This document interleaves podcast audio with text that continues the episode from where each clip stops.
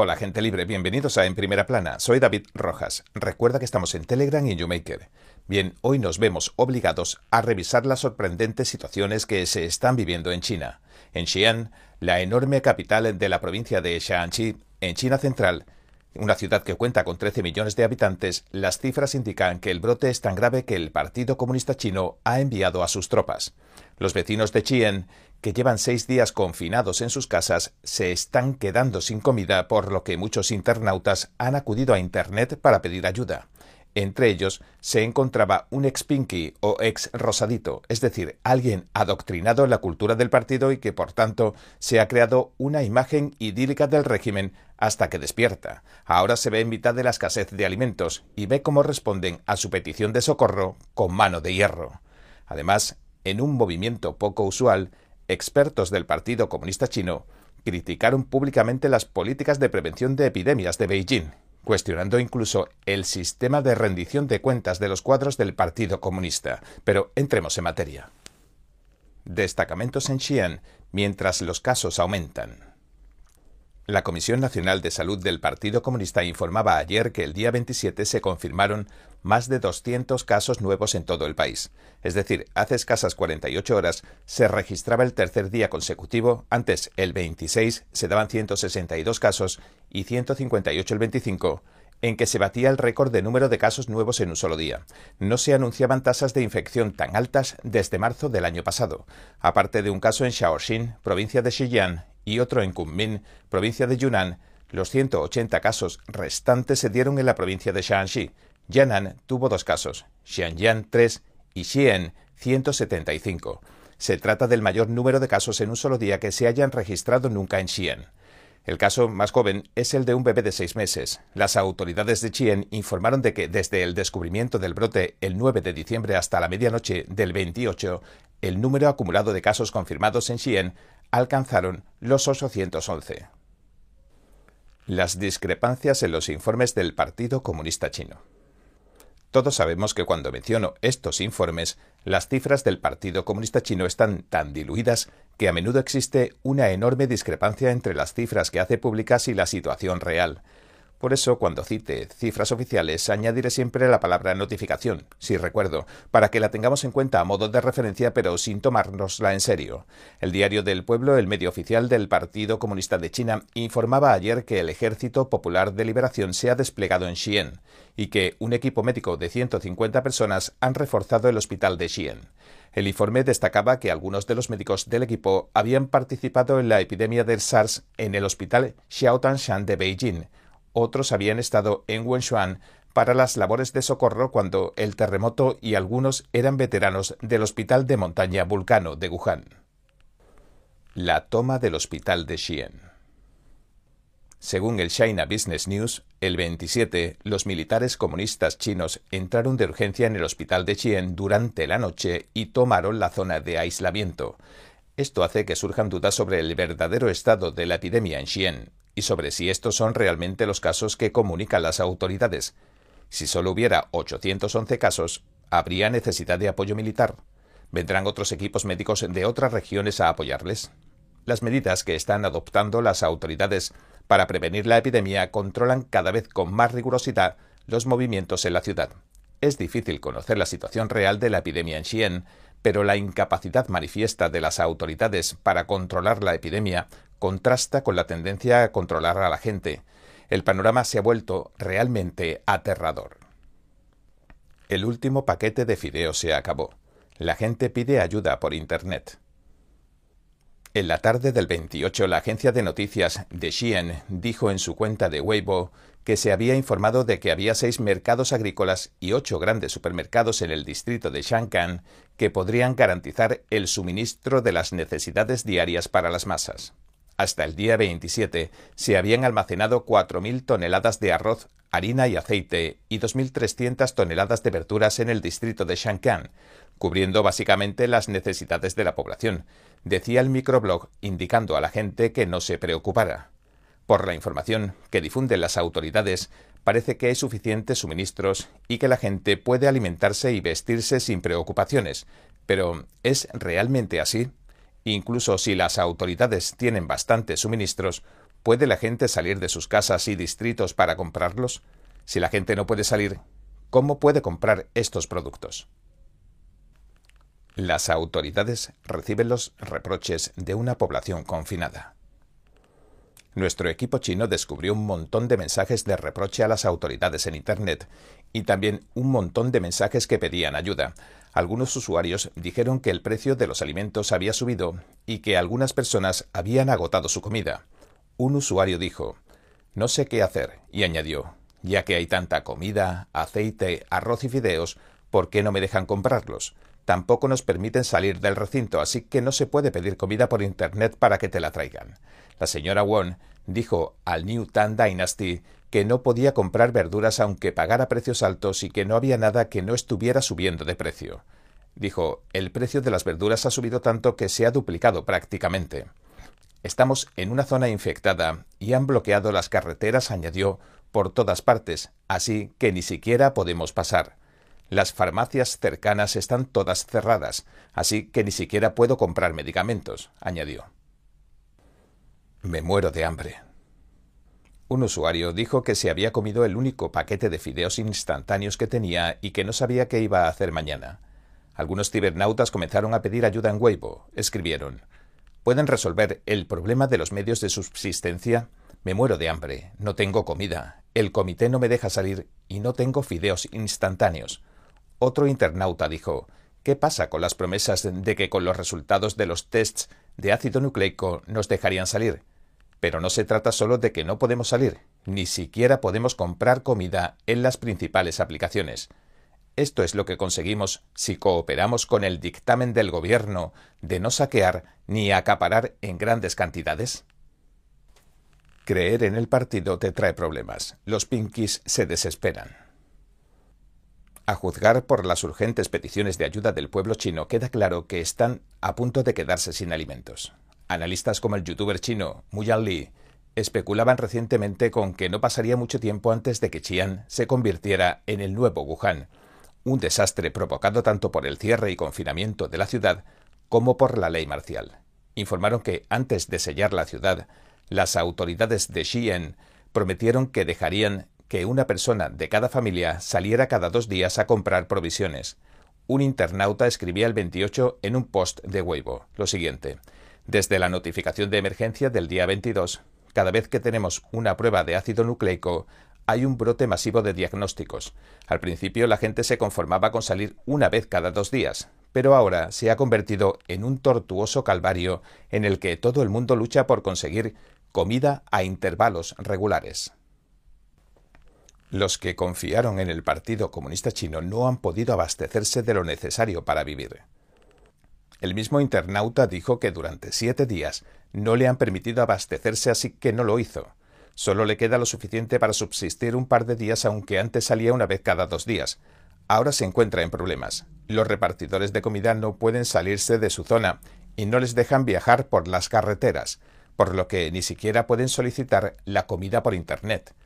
Otro usuario admitió su error en las redes.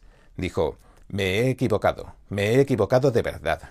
Estaba publicando vídeos de gente comprando un montón de cosas en el supermercado y preguntándome, ¿Es necesario que compren tantas cosas?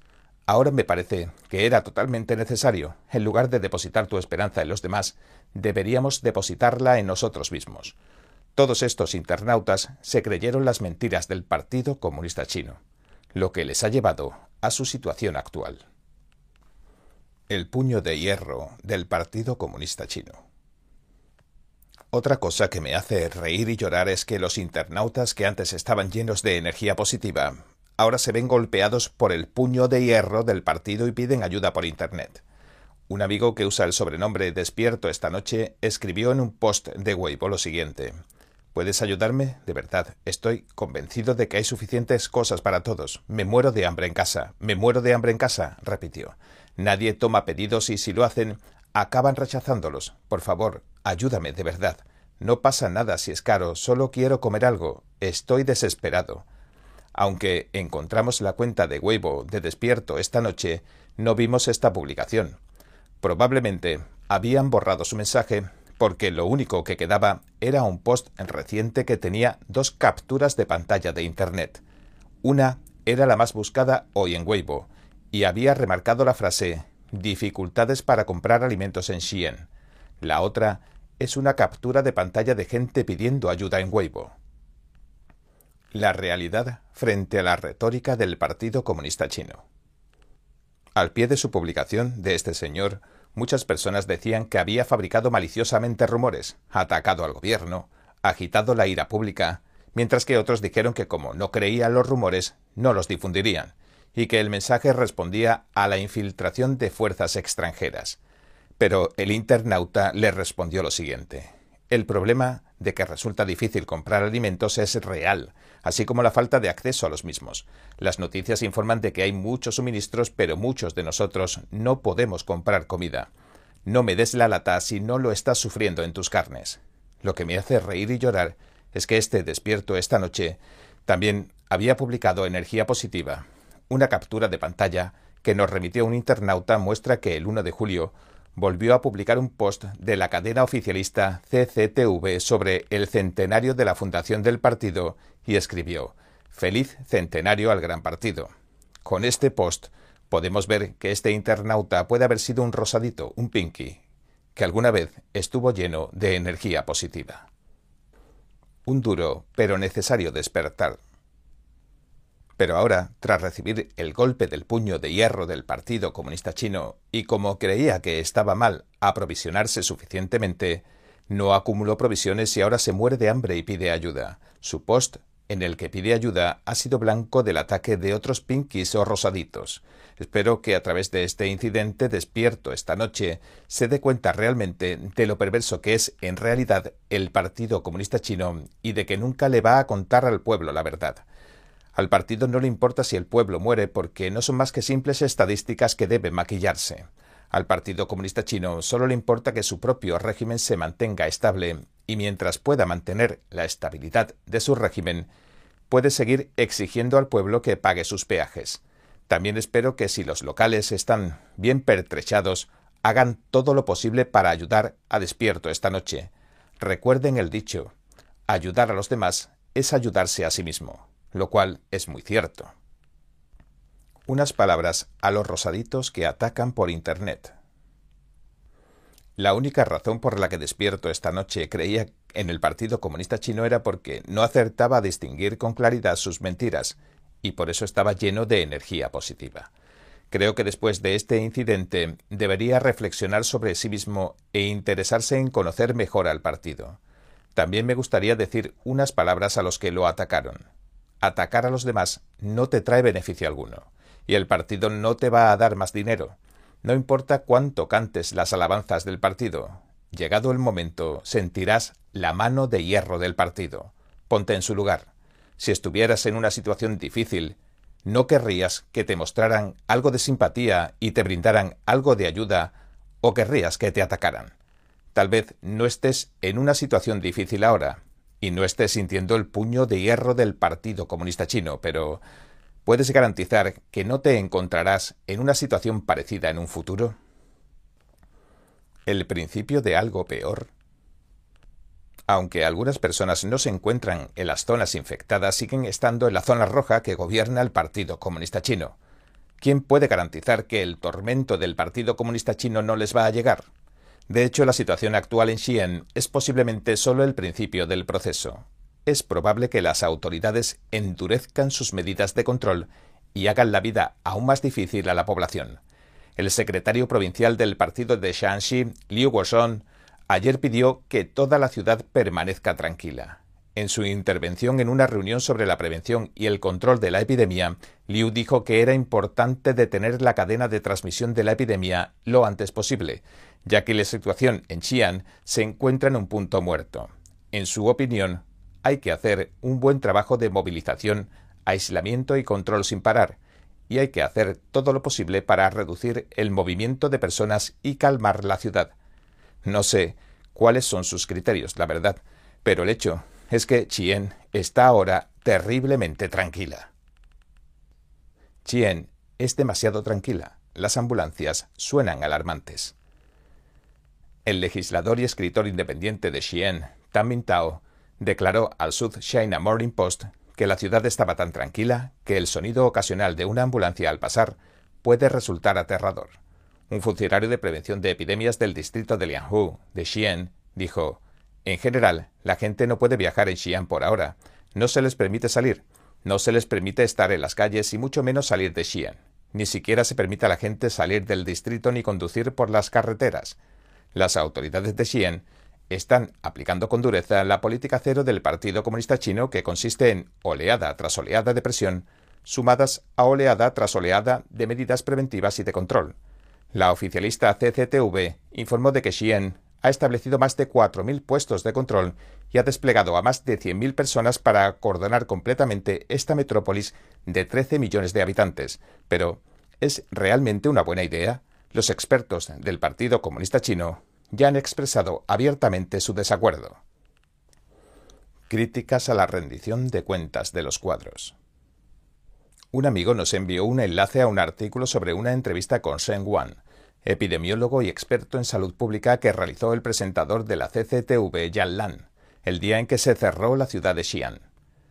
Por lo que dijo Shen Wan, parece que no estaba de acuerdo con la política cero de las autoridades. Shen Wan dijo que en algunos lugares los nuevos pacientes no murieron, pero los trabajadores de prevención de la epidemia murieron de agotamiento. Cree que la razón es el sistema de responsabilidades de los cuadros. Dijo lo siguiente, la razón es que existe un sistema de rendición de cuentas, y tienen a otras personas en otros lugares trabajando duro, haciendo horas extras o presionando a sus subordinados. No estoy de acuerdo en que haya que mantener a la gente sin dormir y sobrecargada de trabajo sin ninguna tregua. Debemos ser científicos en la prevención de epidemias y debemos ser objetivos y tranquilos a la hora de afrontarlas y la clave está en detectarlas a tiempo. La clave está en actuar pronto cuando se detecta una epidemia. Se puede hacer mucho si se prioriza la palabra temprano. ¿Una crítica al líder supremo? Quienes hayan seguido las noticias deberían haber visto que las declaraciones de Shen Wan parecían ser una crítica directa a la política de prevención de epidemias de Xi Jinping. Estas palabras cobran entonces realmente un peso enorme. Shen Wan es un científico pero también detenta un título como funcionario del Partido Comunista sobre su cabeza. La gente como él suele sugerir lo que hay que hacer, pero rara vez se opone explícitamente a lo que haya que hacer. Sin embargo, esta vez cuestionó abiertamente el sistema de rendición de cuentas de los cuadros, lo cual es muy raro. Como todos sabemos, el Partido Comunista Chino ha adoptado el sistema de responsabilidad de los cuadros en muchas áreas, incluyendo la cuestión de Falun Gong, la prevención y el control de epidemias, etc.